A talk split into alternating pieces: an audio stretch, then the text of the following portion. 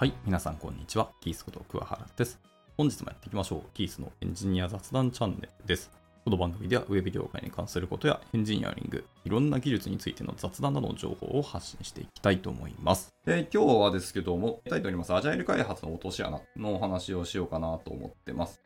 まあ、今朝ですね、面白そうな記事を見つけてバーッと読んでて、すごくですね、これは参考になるな、とてもたためになるなっていう言葉がたくさんあったので、まあ、その記事の言葉をお借りして、なんか思うところをダラダラと喋っていきたいと思います。あの、ミクシーの中で、えーまあ、いろんなことをされている方が、まあ、インタビュー記事ですね、あって、それを読んでいたって感じですね。はい。まあ、そもそもアジャイルとは何ぞやみたいな話を定義して出すと、もう全然時間が収まらないので、まあ、なんとなく皆さんが感じているとか、えー理解しているアジャイルでいいと思います。一旦それでスタートしようかなと思ってます。まあ、うちも、今株式会社ゆめみっていうところに僕は今いるんですけど、2000何年だっけ ?20 年 ?19 年かな？なんかアジャイル組織宣言っていうのをして、耳々はプロジェクトもそうですし、社内の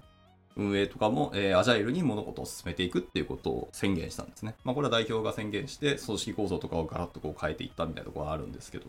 で、そのままやっていったんですけど、まあ、いろいろ個人的に思うところはたくさんあって、まあ、良い面悪い面ももちろんあるんですけど、まあ、やっぱアジャイルって難しいなっていう月並みな言葉を使うんですけど、そんな感覚がまあありますと。で、で先ほど読んでいたその記事の中でおっしゃっていた組織にこうアジャイル開発を導入して根付かせるのに必要なものっていうのは知識とマインドセットの両方が必要だっていうふうにまあおっしゃっていますと。いうところですね。特に今回読んだ中で僕が感じたのは知識の方が結構大事なのかなっていう気はしましたね。マインドセットももちろんあるかもしれないですけど、どちらかというと知識の印象が強かったと。はい。必要なこととしては、まずは、と知識なんですけど、それ以前にもっと大事なことがあって、それを育むための組織構造ですね。アジャイルカルチャーを育む組織構造が大事だみたいなことをおっしゃっていて、なるほど、組織なんだっていうところですね。で、その方が読んでいた書籍、タイトル忘れました。ごめんなさい。まあ、後で記事もシェアシェアすするので、ちょっと見てくださいと。そのそう書籍の中でおっしゃっていた一言に、その方も感銘を受けていたんですけど、文化は組織構造に依存するっていうお言葉をおっしゃっていたんですよね。これは僕も結構共感するとこがすごくあって、こんな組織だと、多分アジャイルカルチャーを育むことは厳しいんじゃないのっていうふうにおっしゃっていたのが、まあ一つはあの縦割りの組織構造ですね。パキッと縦に分けられた組織構造だったりとか、横の連携がなかったりとか、コラボレーションが少ない組織っていうのがまあ多分一つだと思いますね。であったり、あとは強いヒエラルキーですね。縦の線がしっかりしていて、上司、部下みたいな関係がはっきりしていて、それを超えることが難しかったり、そこでのうまいこと連携っていうのが単なる報告と指揮系統みたいなだけになっている。そういうヒエラルキーの組織も多分アジャイルカルチャーを育むのは厳しいんじゃないかなっていうふうなおっしゃってましたね。まあその言葉2つを加味すると、まあうちの会社っていうのは確かにヒエラルキーは一気になくしましたね。上司という概念がなくなったんで。まあ一応取締役会とか、まあいわゆるそういう経営層と執行部っていうところのまあ組織構造があります。そういう意味での上下関係は確かにあるんですけど、まあ、そこを除くと、なんかあとはもう皆さん役職とか役割の違いだけであって、お互いがリスペクトをし合ってお互いの職位ってところを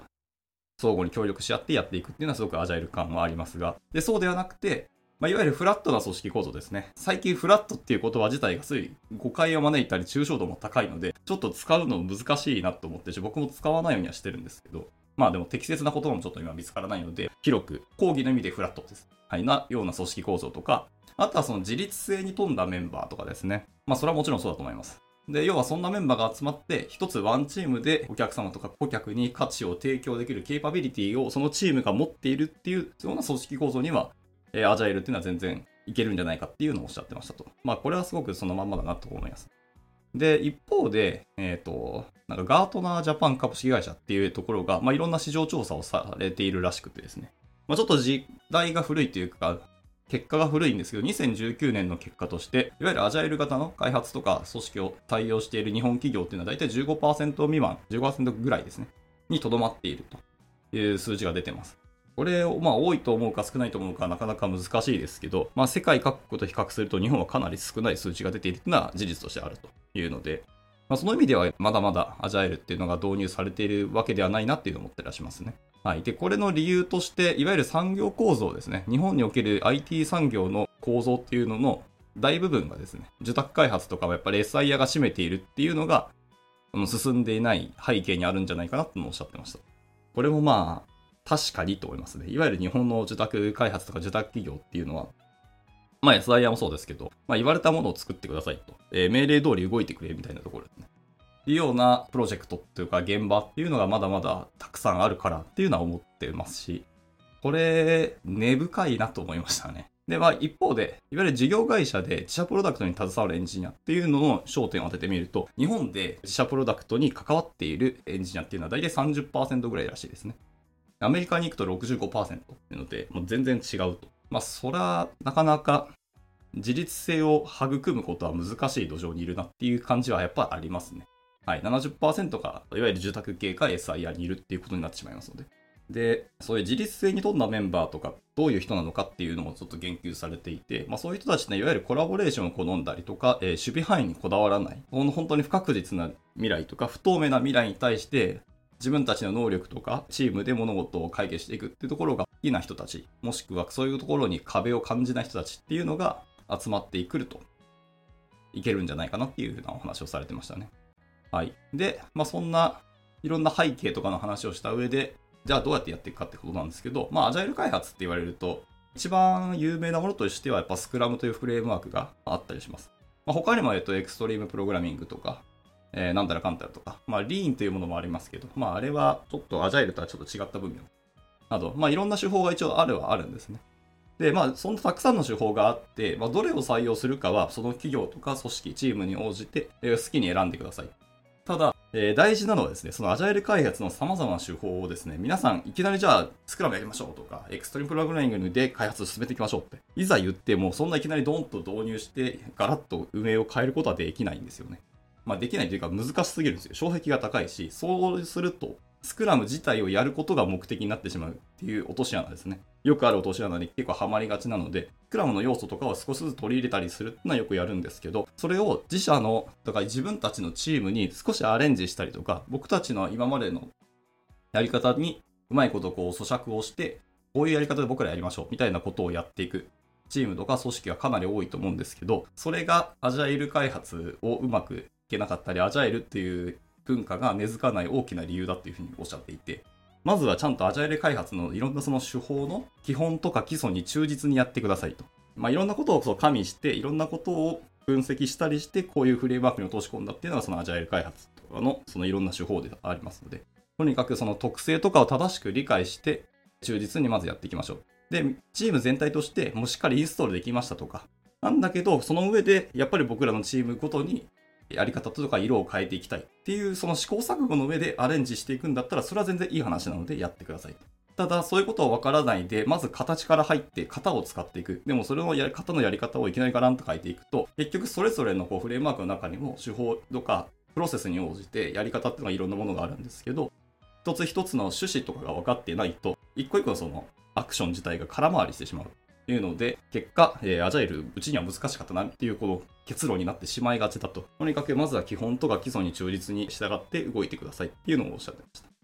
で、これはすごく僕も共感があるし、自分もそういう反省しなきゃいけないなっていう動きを今までしてきたので、まあ、ちょっと耳が痛い言葉だったんですけど、まあ、エンジニアでもそうですけど、まあ、フレームワークとかライブラリ使うにしても、いきなりなんか自分たちのプロダクトごとに書き書き方を変えるとかではなくて、まずは Get Started とか、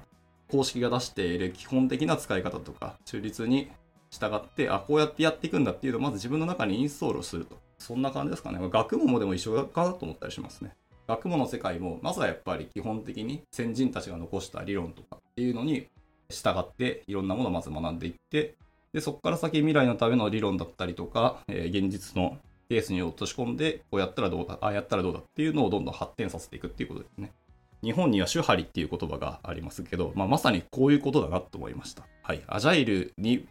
えー、アジャイルをインストールするのは無理で、アジャイルをインストールするには結局手張りの原則に従うっていうのが僕の今の結論で、や、本当この記事を読んでて、改めて手張りってすげえ言葉だなって思ったりはしましたね。まずはでも、あれですね、文化醸成のためにそういう組織構造から作るとか、そういうメンバーそのものの意識改革から入らなきゃいけないっていうのは強く感じましたし、まあそれは結構体力というよりもペインを伴うものだと思います。で、それを組織全体からやっていくってなると、本当に腕力が必要なので、まあ、うちの代表はそれをやりきったので、やっぱすごいなって改めて思ったし、まあ、いい意味で頭おかしいと思いました。まあ、さておきでもそういうところからやっていかなきゃ、文化の醸成っていうのはできないし、昔からの日本のそう IT 産業がやってきた、構造っていうのを変えるのはかなり大変なんだなっていうことはあります。